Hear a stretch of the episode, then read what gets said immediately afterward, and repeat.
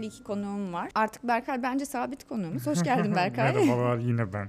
Bu sefer de ilk defa konuk olan sevgili Emre hoş geldin. Selam, hoş buldum. Nasılsınız? İyiyim, ben çok iyiyim. Heyecanlı Ben- mısınız ben peki? çok iyiyim. Berkay da iyi gözüküyor. Ben biraz heyecanlıyım. Ben Bu de bölümde heyecanlıyım. heyecanlıyım. Güzel heyecan Çünkü aslında birazcık E- Emre'den şöyle bahsetmek isterim. Sorgu odasının konseptinde Emre'nin de birazcık parmağı var. Bir ajans toplantısında brief alırken brief'i dinledik, dinledik, dinledik. Biz tam böyle diyeceğiz ki tamam teşekkür ederiz çalışmaya başlıyoruz. Emre sorular sormaya başladı. O kadar doğru sorular sordu ki orada bize böyle bir yol açtı. O yüzden biz de doğru sorularla sorgu odasına böyle yavaş yavaş güzel konuklar alıyoruz. Teşekkür ederiz bu arada. Vallahi- Biliyor muydun böyle bir şey olduğunu? Hiç haberim yokken bir fayda sağlamışım. O yüzden mutlu oldum. Peki ilk sorumla başlıyorum. Tamam, şahane. Sosyal medyanın faydası mı daha fazla, zararı mı? Bence bu kişiden kişiye değişiyor. Ben faydasını daha çok gördüm. Ya bende şöyle çalışıyor. İnsanların davranışlarını kesinlikle değiştiren bir yapı sosyal medya. Hı hı. Kimini olumlu etkiliyor, kimini olumsuz etkiliyor. Bana sorarsanız ben de biraz daha bu %50 %50 gibi gözlemliyorum şu an. Şimdi bu soruyu aslında size neden sormak istedim. Şu anda da kayıt ederken mesela elinizde telefon var. Gözlemlediğim kadarıyla toplantılarda da Emre o konuda inanılmaz profesyonel. Sunum anlatırken bile LinkedIn'den yorum yapıyor, işte bir şeyler yapıyor. Aslında bir taraftan da telefon bağımlısı olarak gördüğüm isimlerden bir tanesi Emre. İkincisi de aslında sensin. Sen de büyük bir vaktini aslında zamanın çoğunu Twitter mecrasında geçiriyorsun. Evet. O yüzden bu soruyu size sormak istedim. Ben aşırı bağımlıyım. Telefon bu arada yani bende direkt olarak sürekli elimde. Ya ben sosyal medya ile ilgili şöyle düşünüyorum. Kendini kaptırmaman gereken bir şey. Yani nasıl diyeyim? Bence eğer ki nasıl kullanman gerektiğini biliyorsan, daha doğrusu bir amaç olarak kendine bir şey belirlediysen ve o doğrultuda kullanıyorsan inanılmaz faydalı. Örnek veriyorum. Arjantin'deki Buenos Aires'teki kreatif direktörün bilmem nesini takip edebilirsin veya hiç daha önce tanışma imkanının olmadığı insanları takip ederek çok büyük faydalar sağlayabilirsin kendine. Fakat o şekilde kullanmayıp sadece böyle bir ortalığın içinde savrulursan da seni çok büyük böyle hasarlar içerisine sokabilir. E, o yüzden biraz odaklı gitmekte fayda var bence. O da çok kolay değil. O yüzden biraz böyle ortada bir cevap sanki. Peki sosyal medyadan tehdit veya olumsuz kelimeler içeren mesajlar aldınız mı? Veya böyle bir mesaj gelirse ne yaparsınız? Ben çok alıyorum. Çok bir şey değiştirmiyor hayatımda bu tehditler. Çünkü biraz daha Twitter mecrasında bu olağan bir şey. Herkes konuşur, konuşur, konuşur, konuşur. Hiçbir aksiyon alınmaz. Orada kalır, orada kapanır o yani. Ya ben eskiden çok bu şeylerin içerisine giriyordum. Dahil oluyordum. Ondan sonra şey yaptım. Kendimi bir frenledim. Kendimi frenledikten sonra da şimdi böyle biraz daha gözlemci, Tabii. paylaşımcılıktan ziyade daha gözlemci konumuna geldim. O yüzden uzun zamandır öyle bir şeyin içerisinde yer almadım ama ilk, ilk sosyal medyaya girdim. İşte 2009'da falan Twitter'a girdiğimde Tam zaman. o zaman böyle büyük bir herkese her şeyi nasıl yani her şeyi herkes yazabiliyor muyuz falan gibi böyle bir o böyle bir buldumculuk içerisinde tartışmaya da girdim. O tarz süreçlerin içerisinde yer aldım yani. Eski Twitter fenomeni diyebilir miyiz? Yani en büyüklerden biri olmasa da bir, bir dönem vardı evet, Evet, biraz takipçi. Ekibin farkındayım abi ben ya. Twitter'dan en çok keyif aldığım dönemin İsimleri. oyuncuları kendileri. Evet ya o zamanlar biraz şeydi yani Twitter'a girildi ve biraz aslında ilk girmiş olmanın bence bir avantajı var. Çünkü ilk girildiği için o dönem böyle kim Twitter'a girse ilk o dönemin takipçisi fazla olan insanları kim diye baktığında zaten bu tayfaya giriyordu. Oradan doğru da e, bir şekilde bir popülarite oldu.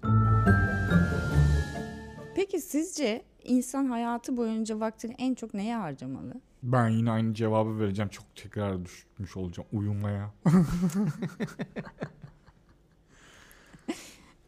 Vaktimi en çok neye harcıyorum? Bu arada güzel soru ama düşünülmesi gereken bir şey. Bence böyle net bir cevabı yok da senin hayatına göre değişiyor. Böyle dengelemeye bence en çok harcamalı. Yani atıyorum örnek veriyorum. O an çok çalıştıysan o dönem bunu dengeleyebildiğin bir sürecin içerisine girmen lazım. Yani o dönem çok çalıştın o zaman biraz dinlenme ve tatil modu böyle kafa boşaltma modu. Ya da o dönem hiç çalışmadın biraz böyle motive bir şekilde çalıştığın bir dönem. Genel olarak bence bir insan dengede kaldığında mutlu ve huzurlu da olabiliyor. O yüzden en çok dengede kalmaya vakit harcamalı bence. Güzel. Doğru güzel cevap. Güzel değil mi Berkay? Uyumanın haricinde Ben kendimi Çok ödüllendirmek uyu- için uyuyorum. Berkay bu aralar hiç uyumuyor galiba. O yüzden hep uyuyor ama daha da çok uyumak istiyor. Günde kaç saat uyuyorsun? ya şöyle söyleyeyim. Cumartesi öğlen uyudum. Pazar akşama doğru uyandım. Evet. Bir de masaja falan gitmiştim ondan önce bir uyudum. Aa o- ama o yapar. O yapar. Peki telefonlarda olduğu gibi beynindeki verileri buluta yedekleme teknolojisi olsa bunu kullanır mısın? Ya Denemek için bile olsa kullanırım. Çalışıyor mu diye. Ke- kesin kullanırım. İşe yarar mı bilmiyorum ama kesin kullanırım. Bir hizmet olduğu zaman direkt atlıyorum. Ben Hele ben teknolojik bir hizmet varsa oraya direkt atlıyorum zaten. O yüzden kullanırım. Peki 100 yıl sonra tamamen farklı bir şekle dönüşeceğini düşündüğünüz bir meslek söyler misiniz? Tüm meslekler ya. Fenomencilik. 100, 100 sene çok ciddi bir süre tüm meslekler artık farklı bir noktalara evrilmiş olacak. Az önce biz de kendi kaydımızda gündemde şunu konuştuk. Sürekli bir statik görsel tasarlayan yapay zekadan bahsediyorduk ya. Artık bu tamamen text to videoya da evrilmiş durumda. Google ve Meta işbirliğinde. Buna başlanmış. Artık statik değil hareketli videolar yapılacakmış. Konunun çıkış noktası da şeydi hatta Atatürk'ü en son çizen Mid Journey Hı hı. bir şekilde Google ve Meta da bunu eee videolaştırdığı noktada artık şş, gerçekten zihnimize o kazınan sahneler var ya ordular ilk hedefimiz Akdeniz'e sahnesini belki bir yapay zeka bize görsel olarak anlatabilecek görebileceğiz. Her şey değişir. Yani bir insan gücüne dayanan tüm işler aşağı yukarı dönüşüyor. Yani hatta insanın elinden gidiyor gibi bir şey var. Ama burada sanırım insanın zekasına dayanan işler çok fazla insandan gitmiyor. Yani fiziksel bir aksiyona dayanan işler genellikle insandan uzaklaşıyor gibi. Peki girişimcilikle aranız nasıl? Girişimcilik ilginizi çeken bir şey mi? Kafanızda bir girişimcilik fikriniz var mı? Bende o kadar çok var ki. en son kimle paylaştın en son fikirlerini? birkaç gün önce konuştuk şeyi. Fikri de söyleyeyim hatta. Bizim ofiste de var ya şu tuvalet mekanizması. Elini okutuyorsun, hiç naylon Evet, değişiyor. evet. Bu geri dönüştürülebilir bir malzeme değil. Hı hı. Bunda hemfikiriz. Bunu geri dönüştürülebilir bir malzeme haline getirip başta ülkemizin saygıdeğer holdinglerine, şirketlerine götürüp bak senin için sürdürülebilir artık çok önemli bir kavram. Gel biz seni biraz daha sürdürülebilir yaparak plastik atığı azaltıp tuvaletlerinde geri dönüştürülebilir malzeme kullanmanı teşvik ediyoruz. Al bu da malzeme deyip satmaca. Bunun için bir ARGE araştırması, yani ARGE'ye falan ihtiyacım var gibi. Tuvalette yapmışsın. Kısa bir süreli yapıldı. Bu tuvalette Bu baktım fikir zaten. nerede aklına geldi? Tuvalette geldi ya. Bu tam elimi okuttum böyle. bir sürpriz değil. Vız diye gelince dedim ki of bu ne kadar plastik. Sonra böyle örüldü bu fikir. Yani girişimcilikle aslında hiç yoktu benim. Uzun bir süre hatta böyle bu konuya dair bir farkındalığım veya ihtiyacımın olduğuna dair bile bir durum yoktu. Ama son zamanlarda böyle özellikle pandemiyle birlikte bu konu zaten tüm dünyada çok popülerleşti. Herkes böyle ya kendi girişimini yapıyor ya bir şekilde bulunduğu ortamın içerisinden biraz dışarı çıkıp soyutlandığı için yeniden bir sorgulama sürecine girdi. O yüzden ben de onlardan biriyim. Şu an biraz daha böyle konulara içinde yer aldığım bir sürecin içerisinde ben burada ne yapabilirim? Ben buradan bir şey çıkartabilir miyim? Ben burada yeni bir şey getirebilir miyim diye bakıyorum. Ki zaten bence şöyle bir durum var. Özellikle yaratıcı sektörlerde çalışan insanlar bir problem çözme konusunda Hı hı. a- ajanslar yani sadece yaratıcı ajanslar değil bu. Bir event ajansı da olabilir, bir kreatif ajans da olabilir. Bir influencer ajansı da o sosyal medya ajansı da böyle. Bir şekilde aslında brief dediğimiz şey zaten ortaya bir problem getiriyor bir marka ve sen onu nasıl çözeceğini buluyorsun. Haliyle de ben özellikle bu kreatif tarafta yer alan insanların girişim fikri bulma konusunda başarılı olabileceğini düşünüyorum. İşte orada biraz business ve finans bilgisi eksik oluyor genellikle. Orada da böyle doğru partnerler bulunabilirse ben özellikle bu departmanlardaki insanların, bu kategoride çalışan insanların bayağı güzel fikirler bulabileceğini düşünüyorum. Peki son zamanlarda bir sorununuza bulduğunuz en yaratıcı çözüm nedir diye sorsak? Benim cevabı cevap için süreye ihtiyacım var şu an. Sen bir tuvalete git. Gideyim bir- Gideyim bir bakayım ne oluyor orada. İstifa ettim. galiba Çok güzel bir çözüm. istifa ettim ya. Evet galiba bu. Kaç yıl sonra? Peki ne kadar istediğin ve ne zaman başardın? şöyle ki ya ben bu istifa konusunda hep şöyle düşünüyordum. Ki yine de öyle yaptım. Bir yerle ilgili bir memnuniyetsizlikten doğ- doğan bir istifa çok böyle benim tarzım değil. Orada da zaten öyle olmadı. Genellikle gideceğim yerle alakalı bir heyecan olması gerektiğini düşünenlerdenim. Yani örnek veriyorum şu an çalıştığım yerden mutsuzum istifa edeyim. Okey ama yani bunun bana çok büyük bir faydası yok gibi düşünüyordum hep. O yüzden de gelecek teklifin veya benim yapmak istediğim şeyle ilgili biraz heyecanlanmam gerekiyordu. O yüzden de burada böyle bir fırsat olabileceğini düşündüğüm bir şey olduğu için istifa ettim. Bence beklenmedik bir hareketti benimki. O Güzel. yüzden Müthiş. buydu. Bence o istifa güzel şeylere de yol açtı mesela. Biz seninle tanışmış olduk. Birlikte Evet, çalışabilme imkanı bulduk. Bizim için de yeni bir heyecan aslında. Bir de şey hani sadece benlik bir durum yok. Benden doğru da buraya çok insan gelmiş Evet oldu. evet kesinlikle. Aslında böyle komple birbirinden çok ayrı birkaç grup birbiriyle tanışmış gibi oldu bu vesileyle. Ama çok da zorlanmadık baktığınız Evet. zaman. Evet aynı kafa yapısına Evet. sahip benzer insanlar olunca güzel oldu.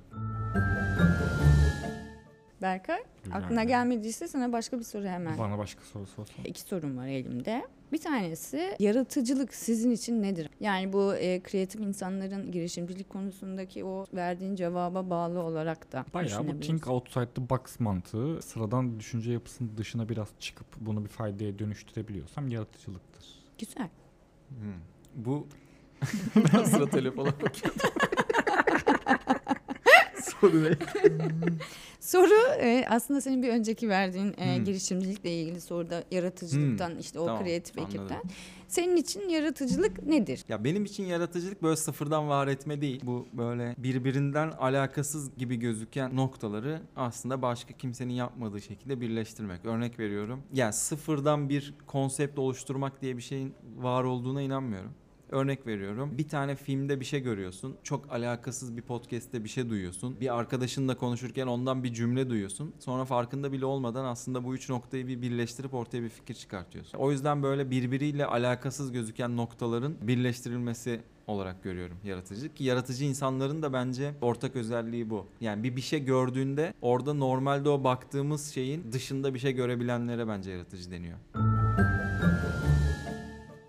Şimdi bu sorum da Emre'ye geliyor. Çünkü Emre'nin çok tatlı bir e, köpeği var sevgili Pedro. Hayvan sevgisi bir insana ne katar? Sevdiğin bir hayvanı, onunla olan ilişkini ve sana hissettirdiklerini anlatmanı istesek mesela. Ya hayvan sevgisi bence şey böyle bayağı ilkel bir güdü. Böyle insanı böyle şeye götürüyor. Bir kompleks bir yapı bence. Yani bir hem çok saf bir duyguyla seviyorsun hem de s- seni biraz sorumlu tutan bir sevgi. Çünkü sana çok muhtaç bir canlı var ve sana böyle sadece sevgisini veriyor ve karşısında sadece onu sevmeni istiyor. Başka herhangi bir beklentisi yok. O yüzden böyle bayağı ilkel bir duygu ve bence insanı yani bir hayvanla sürekli olarak etkileşimde kalmak bir insanı şey yapıyor. Özünü kaybetmemesini sağlıyor. İş hayatı şu bu bizi böyle sürekli stratejik düşünmelere itiyorken bir hayvanla sürekli iletişim kurmak senin o özünü kaybetmemeni sağlıyor ve bu da aslında daha iyi bir insan olmaya bence insanı itiyor. Yani yoldan çıkmanı biraz engelleyebilecek bir şey. Bence hayvan sevgisinin fazla olması. E bir hayvan sahiplenmek de sorumluluk duygunu çok arttırıyor mecburi olarak. O sorumluluk duygusu da seni daha böyle yetişkin bir insan haline getiriyor. O çocukluktan seni biraz çıkartıyor. Bir, ne kadar böyle sorumluluk alırsan o kadar daha sakin, sorumlu bir insan haline dönüşüyorsun. O da bence geliştiriyor insanı. Peki kediler ve köpekler aslında yaşayan tüm canlılar konuşabiliyor olsa hayatımızda neler değişirdi? Bence bu sevgimiz biraz azalırdı. Bazen- Mamamı neden vermedin? Çişim Aynen. geldi beni dışarı Çünkü çıkar. etkileşim başlıyor. Tabii birden aslında konu tamamen ev arkadaşlığına dönüyor çünkü. Evet bu ya çünkü bu sevginin altında biraz nasıl diyeyim biraz muhtaçlık durumu da var hayvanda. Böyle onun kendini ifade edemiyor olması da sana komik geliyor bazen. Onun bir şekilde bir şeyleri kendi kendine halledemiyor olması seni ona daha çok bağlıyor falan gibi durumlar var. Fakat o böyle Sana konuşabildiği ki, evet, noktada tuvaletim geldi Emre beni dışarı çıkarır aslında onun Şimdi insandan bir farkı kalmamış oluyor. O zaman da zaten bu durum biraz değişebilirdi yani. Böyle koltuğun altına kaçan topu böyle patiyle vurup sana böyle tip tip bakıp onu istemesi var. Bir de gelip Emre şu topu versene ya şuradan demesi var. Aynen o zaman ev arkadaşından hiçbir fark kalmıyor yani. Mesela ayağını bir yere vurduğunda aa Emre sakatlandım. ya Pedro yine mi? Aynen Fedro zaten 3 günde bir kapıya falan küfreder. Sürekli kapıya vuruyor. Bunu buraya koyanın da. Emre yeni bir eve mi taşınacağız, taşınsak acaba? Ben burada çok rahat edemiyorum. Şey, Bu çok- kapıyı siz bozdunuz vura vura. Konu şu- konuşurlarsa o kadar enteresan yerlere gidermiş ki şu an şey panik oldum ben yani. Bir de yaşadığımı düşün onu. Orada enteresanlıkları bitebilir. Yani sürekli aynı şeyden bahseden ve böyle kafa ütüleyen birisine de dönüşebilirler yani. Bir Disney Plus'taydı galiba bu e, gelecekle ilgili Orada köpeklerin, bu hayvanların sosyal medyasının aslında olabileceği, bununla ilgili araştırmalar vesaire her şey yapılmış. Bir şekilde bir şey onları durdurmuş. Bu konuştuklarımız bile olabilir aslında ama neden durdurulduğunu şu anda hatırlamıyorum. Programın adını da açıklamaya yazarım. Peki şu an hangi yaşta olmayı isterdiniz? Bence yaşım iyi ya. 30'lu yaşlar bence iyi. Benim hoşuma gitti. Böyle şey gibi. Daha çok paranın olduğu 20'li yaşlardasın ama daha çok paran var gibi. Gerçi Türkiye'de bu kadar mümkünse ama genel olarak konsept olarak yani. yani hem şey değilsin. Böyle yaşlı değilsin. Hem de biraz daha paran var. gibi. Hala Biraz daha para da değil E, Tecrüben sadece. var, Biraz daha tecrüben hayat- var. Evet. Konuları daha iyi yorumlayabildiğin, biraz daha tecrübelendiğin ve biraz daha ne istediğini bildiğin bir haldesin. O yüzden bu 30'lu yaşlar hoşuma gitti. Aslında 20'li yaşlarda da baktığınız zaman hepimiz genç yaştan beri çalışan insanlar olduğumuz için o zaman da paramız var ama dediğin gibi şu anda doğru harcamayı aslında o tecrübelerimizden sonra Evet. o parayı doğru harcama şeklini öğrendik. Evet yani biraz böyle şey daha savruk yaşıyorsun. Hı hı. Ya o da güzel bu arada. Yani Evet, o da- 20'li o da. yaşların içindeyken bu güzel. Geriye dönüp bakınca. Ben mesela hiç doğru para harcamayı sevmiyormuşum. Şimdi şu an bende bu oturdu. Ben doğru para harcamayı sevmiyorum. Beceremiyorsun çünkü. Doğru parayı harcamak zaten hiç sevilecek bir şey değil. doğru parayı harcamamak çünkü dilediğin gibi harcamak anlamına geldiği için doğru para harcamak çok sıkıcı bir şey aslında. Her, her sabah bir kaos. Uf, bu para nereye gitti ya sürekli. Hesapta sürekli bir azalma var ama nereye gitti? Peki aslında son sorulara yaklaşıyorum. Çocukken en çok neyin hayalini kurardınız ve aslında bu hayalinizi gerçekleştirebildiniz mi? Ben hiç gerçekleştiremedim. Ben futbolcu olmak istiyordum. Aa bir önceki Ger- kayıtta da aslında. Evet ama şey var. Gazoz ligi falan oynuyoruz ama Evet hala hayatında var aslında. yani o çok karşılamıyor ama ben ben çocukluğumda sadece futbolcu olmak istiyordum. Full böyle full futbolla geçti ama olmadı. Aslında gerçekleştiremedim. Bir başarısız bir projeyim diyebilirim. Gayet başarılı projesi. Peki yeteneklerini daha önce keşfetmiş olsaydın futbolculuk mu yoksa şu an bu içinde bulunduğun yerde mi kalmak isterdin? Hmm, yani şey bence o konuda genel olarak Türkiye'de bir eksiklik var. Daha böyle bireysel bir çabayla biraz böyle fail ede ede anlıyorsun neye yeteneğin var neye yok falan. Ama onun da şöyle bir güzelliği var bence. Birçok konunun içerisine daha önce dahil olmuş olduğun için onun da ayrı bir tecrübesi var. Yani böyle kısa vade daha uzun bir yoldan geliyorsun. Bence Türkiye'de başarılı olabilmek için. Hı hı. O uzun yol sana çok fazla şey yolda kaybettiriyor olabilir. Ama sonuca vardığında oraya kısa yoldan gelenden çok daha fazla tecrübe sahibi olmuş oluyorsun. Yani normalde görmene gerek olmayan çok fazla şey görmüş, deneyimlemiş olduğun için orada böyle bir şeyler oluyor. Hiç alakasız alakasız yerlerden network sahibi oluyorsun. Alakasız alakasız yerlerden tecrübe sahibi olmuş oluyorsun. Onun da mutlaka bir faydası var. Ama tabii yani özellikle bireysel yeteneğe dayanan işlerde bir dezavantaj oluyor. Yani bizim işler kısmen öyle ama spor gibi, sanat gibi işlerde bence büyük eksiklik oluyor. Berkay? Ben de hiç böyle uzun vadeli dev Uyuyan güzel hayaller olmadı ama böyle hep kısa vadede çok realist baktım ben konulara. Eğitim hayatımda da öyleydi. Hep planlıydı kafamda ne yapmam gerektiği, ne yapabiliyor olduğumu. Ona göre aksiyon olup ondan sonraki aşamayı aslında biraz daha sağlam tutmaya çalıştım. Futbolculuk bende de vardı. Bir hayal miydi? Çok hayal değildi. Ben de çok kısa bir süre amatör top oynadım abi de. O idmanlar falan ağır geldi bana.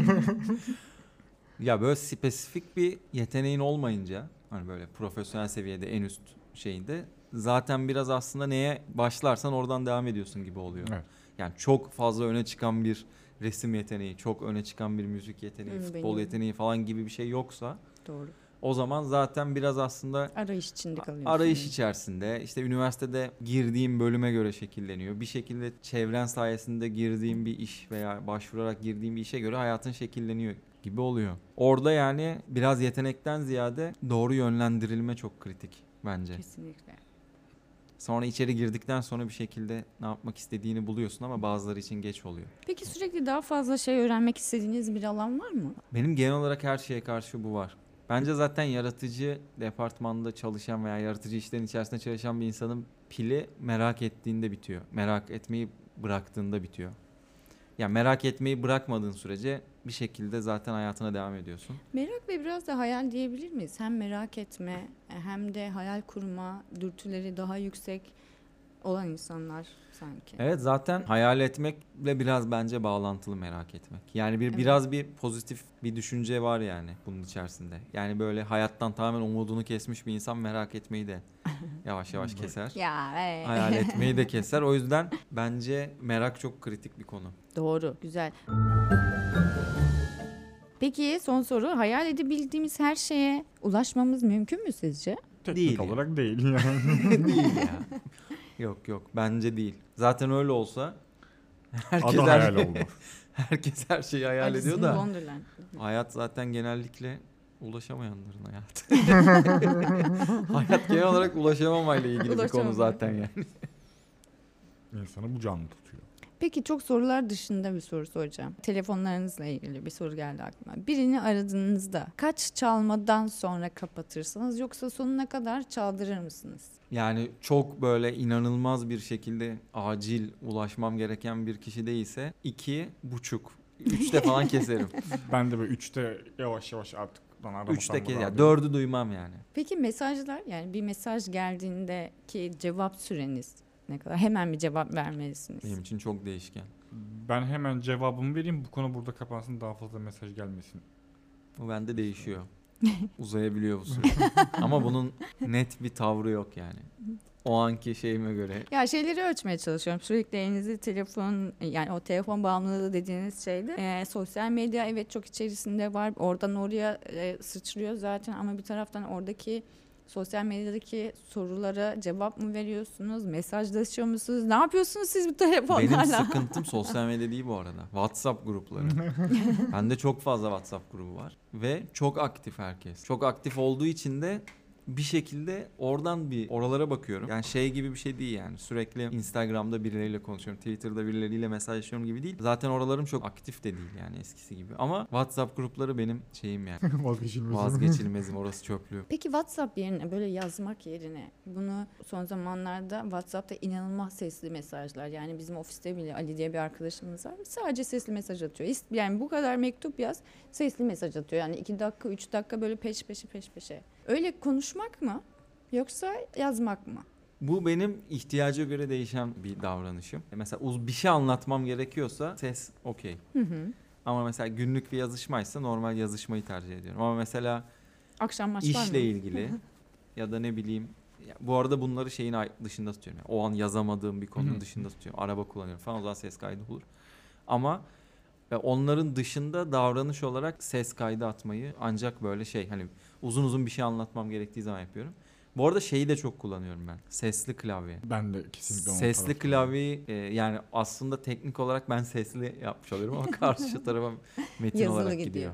Ben bu yaz, birebir yazışma konusu biraz bana ilkel geliyor hala. Bu sesli mesaj almak da bende şu çağrışımı yapıyor. Şimdi yazacak vaktin yok. Ses kaydediyorsun, bana atıyorsun. Peki benim bunu dinleyecek kadar vaktim var mı? Çünkü 5 dakikalık bir şey benim okuma sürem örnek veriyorum 40 saniye ise 5 dakikalık bir kaydı. 40 saniyede ben bu hikayeyi bitirecekken 5 dakika baştan Kayıt sona bunu dinlemek zorunda mıyım? Değilim. Aynen o yüzden böyle günlük konuşmalar için kullanmıyorum ben. Ama böyle işle ilgili tam böyle kendimi net anlatmak zorunda olduğum, ifade etmek zorunda olduğum bir konu olduğu zaman ve uzun da bir konuysa o zaman ses kaydını kullanıyorum. Benim de aslında bana sesli mesaj atan tek bir kişi var. O da sevgili yeğenim Naya. bir ihtiyacı olduğu şeylerde teyze şu lazım, teyzeye bu lazım. Yaptın mı? Hadi. Hadi ne oldu? Sadece ondan sesli mesaj geliyor. O da aslında keyifli oluyor yani. Ya bir de bu şey ya jenerasyonun Hı hı. hangi jenerasyonda olduğuna da alakalı. Mesela biz küçük yaşlarımızdan beri bu klavyeye alışık olduğumuz için benim yazma süremle konuşma sürem arasında çok büyük bir fark yok. Ya bizim jenerasyonun genel olarak yok yani. Bana özel bir durum değil. Bu az önceki sorulardan bir hani sorun çözme sorusu. Aslında şu anki teknoloji çağında doğmuş çocuklar okumayı öğrenene kadar her işini e, sesle çözüyor. Naya YouTube'da her şeyi sesli arıyor. Yani ne ihtiyacı ne varsa hepsini sesiyle çözebiliyor. Şu anda teknoloji çağında okuma yazmayı bilmeyen Evet, çocuklar. Yani sesin o zaten çok büyük bir avantajı. O yüzden de bence çok büyüyor sesli mecralar. Sesin hatta sadece mecra değil, sesin genel olarak tüm teknolojinin içerisindeki hacmi çok büyüyor. O da orayı etkiliyor. Bir de hep şey derler ya yani yaz, e, özellikle sevgililerimizle konuşurken bir yanlış anlama bir kavgaya dönüşme o yazdığın şeyin aslında duygusunu yazıda veremediğin için o olay inanılmaz derecede büyüyor ve çok yanlış yerlere de gelebiliyor. Görüntülü konuşmada telefonu yumruklayan. TikTok videoları geldi şu an gözüme. Çok teşekkür ederim. Bence yine çok keyifliydi. Ben teşekkür Ben ederim. teşekkür Benim için de ederim. çok keyifliydi. Evet Ee, benim için bir ilkti. Evet Güzeldi. Emre için ilk. Ee, Emre'yi de Selin'le alacağım, Cüneyt'le alacağım. Tıpkı Berkay gibi aslında buraya sabit konuk olarak seni işleyeceğim. Şahane. Biraz mesaim var abi. Ama bu sefer Vallahi soruları şahane. azalttım. Biraz daha kısa içerik oluşturmak için aslında. Evet. O yüzden tatlı. Teşekkür Evet, ederim gayet geldiğiniz Biz için. teşekkür ederiz. Ben de teşekkür ederim. Şahane. Hoşçakalın. Hoşçakalın. Bay bay. Bay bay.